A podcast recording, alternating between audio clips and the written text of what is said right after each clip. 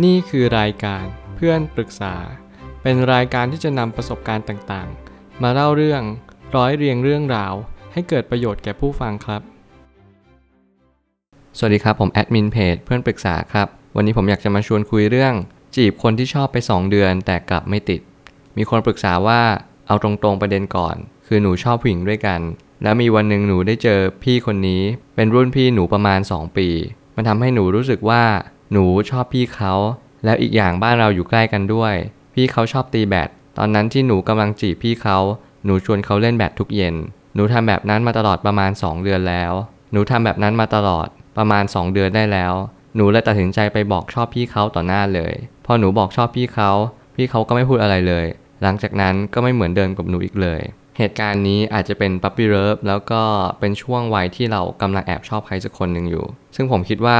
การที่เรา ไปบอกชอบเขาตรงๆเนี่ยมันก็ดีแล้วนะ ที่เราจะไม่มีอะไรค้างคาใจ หรือกลับการเราอาจจะยังไม่อยากบอกเขาก็ได้ เพราะว่าเรารู้สึกว่าการบอกแต่ละรอบเนี่ยมันค่อนข้างเสี่ยง เพราะเราไม่อยากเสียเขาไป มันก็ต้องดูว่าเราอยากจะคบเขาในฐานะไหน ลองเลือกให้ได้ ถ้าเกิดสมมุติว่าเราอยากจะเป็นแฟนอย่างเดียว เราไม่มีพื้นที่ให้เพื่อนแล้ว ไม่มีพื้นที่ให้เราเป็นพี่น้องกันอีกแล้ว เราก็จงบอกชอบเขาไป แต่ก็สมมติว่าเรา เออ เราอยากจะคบกับเขาจริง ๆ จังๆ เราไม่มีพื้นที่ให้จริง ๆ คุณบอกชอบเขา รอดูผลว่าจะเป็นไงต่อไป เนี่ยดีที่สุดแล้ว ผมเลยตั้งคำถามขึ้นมาว่า เราพยายามเต็มที่แล้ว แต่อย่างน้อยเราก็ได้บอกชอบไปนะ ผมเห็นด้วยอย่างยิ่งที่เราจะต้องรู้สึกกับตัวเองอย่างชัดเจนว่าเรารู้สึกไงกับคนนี้จริง ๆ หลายคนรู้สึกว่าชอบ แต่ไม่กล้าที่จะพูดออกไป ผมอยากให้ทุกคนลองคิดดูดีว่า คุณอยากจะเลือกทางไหน ถ้าเกิดสมมติคุณอยากจะแอบชอบต่อไป เก็บความทรงจำนี้เอาไว้ เฮ้ยมันน่ารักดีนะ ก็เก็บเอาไว้นั่นแหละ ไม่ต้องไปบอกชอบ แต่เกิดสมมุติว่าคุณอยากจะบอกความรู้สึกมันออกไป คุณก็จงบอกชอบเขาเถอะ เพราะว่าการที่คุณบอกชอบเขาเนี่ยแหละเป็นสิ่งที่ดีที่สุดแล้ว มันทำให้เรารู้สึกว่าอย่างน้อยๆ เราก็ได้พูดในสิ่งที่เรียกว่าเป็นความในใจของเราจริง ๆ เราอยากให้เขารับรู้ว่าเรารู้สึกยังไงที่มีต่อเขา โอเค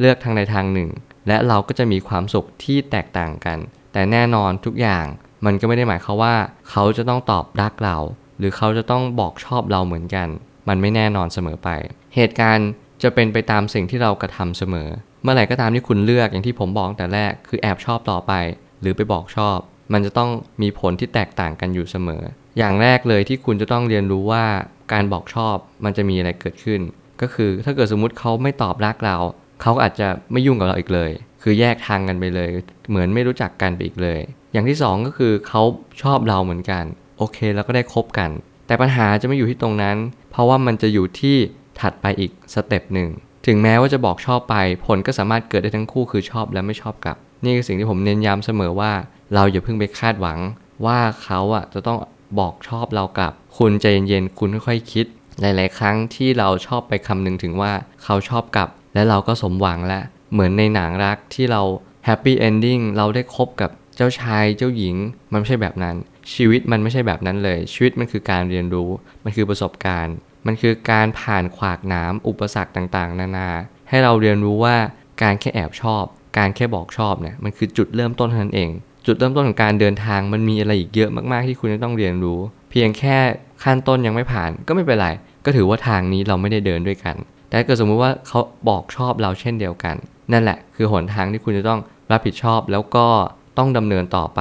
ด้วยศักยภาพที่คุณมีในตัวคุณเอง แต่บางครั้งการมีความรู้สึกแบบนี้มันก็ดีอีกอย่างนะ ผมอยากจะเน้นย้ำอีกครั้งหนึ่งว่าการแอบชอบมันดีนะ อย่างน้อยเราไม่มีความทรงจำที่เลวร้ายต่อกัน อย่างน้อยๆ เรายังมีความรู้สึกเล็ก ๆ ที่เรายังแอบชอบต่อกัน ผมชอบความรู้สึกนี้ เพราะผมรู้สึกว่าเราได้เห็นหน้าเขา เรายังมีมุมดีๆ ที่เรามองกับเขาอยู่ หลายคนที่เรา แอบชอบและเราได้ชอบจริง ๆ คือได้คบกันจริง ๆ มันเป็นอีกฟิลหนึ่งที่เรารู้สึกว่า เฮ้ยเขาไม่ได้เหมือนกับสิ่งที่เราเคยคาดหวังเอาไว้เลย ผมจะคิดอยู่เสมอว่าคนแอบชอบจะไม่เหมือนคนที่เราคบจริง ๆ และนั่นก็เป็นความจริง เขาเรียกว่า expect vs reality มันไม่เหมือนกัน หลายครั้งที่เราคาดหวังกับคนนี้ต้องเป็นแบบนั้นแบบนี้ แต่ความจริงมันไม่ค่อยสอดคล้องกันเท่าไหร่นะ คุณต้องระลึกรู้แบบนี้เสมอว่าคุณแอบชอบเนี่ยดีแล้ว คุณก็จะมองเขาในแง่มุมที่ดีต่อไป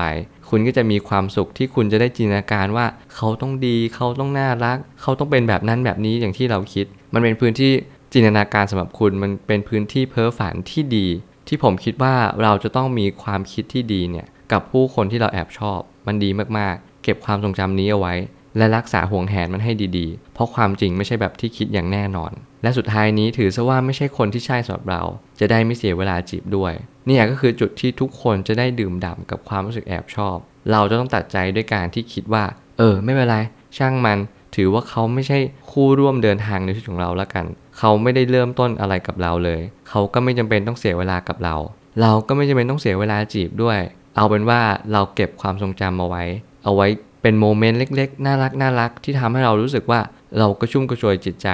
ดีกว่าให้เราคบกับเขาและเรารู้สึกว่าเฮ้ยคนนี้เขาไม่เป็นเหมือนที่เราเคยแอบชอบเลยนะ ทุกครั้งที่เราคาดหวังคนที่แอบชอบเนี่ยมันมากกว่าสิ่งที่มันเป็นจริง ๆ อยู่แล้ว อย่างที่ผมบอกเสมอ มันไม่จำเป็นเลยนะว่าที่เราจะต้องบอกชอบทุกครั้งที่เราแอบชอบ ความแอบชอบเนี่ยแหละ มันเป็นมุมน่ารักที่ทุกคนจะต้องเก็บเอาไว้ ผมจะเน้นย้ำเสมอๆว่า อย่าเพิ่งไปบอกชอบ รอให้ตัดสินใจให้แน่วแน่ก่อนว่า คนนี้อยากจะคบแล้ว ถ้าเกิดคนนี้ยังไม่อยากคบไม่ต้องบอก เพราะว่ายิ่งบอกไป เราก็ยิ่งมีความรู้สึกว่า เราไม่กล้าพอที่จะรับผลพวงที่เราพูดออกไป อยากให้ทุกคนสังเกตและลองเลือกดีๆ ว่าแอบชอบ หรือบอกชอบดีกว่า ผมเชื่อว่าทุกปัญหาย่อมมีทางออกเสมอขอบคุณครับ รวมถึงคุณสามารถแชร์ประสบการณ์ ผ่านทาง Facebook Twitter และ YouTube และอย่าลืมติด Hashtag เพื่อนปรึกษาหรือ f r ร e n d t a l k a ด้วยนะครับ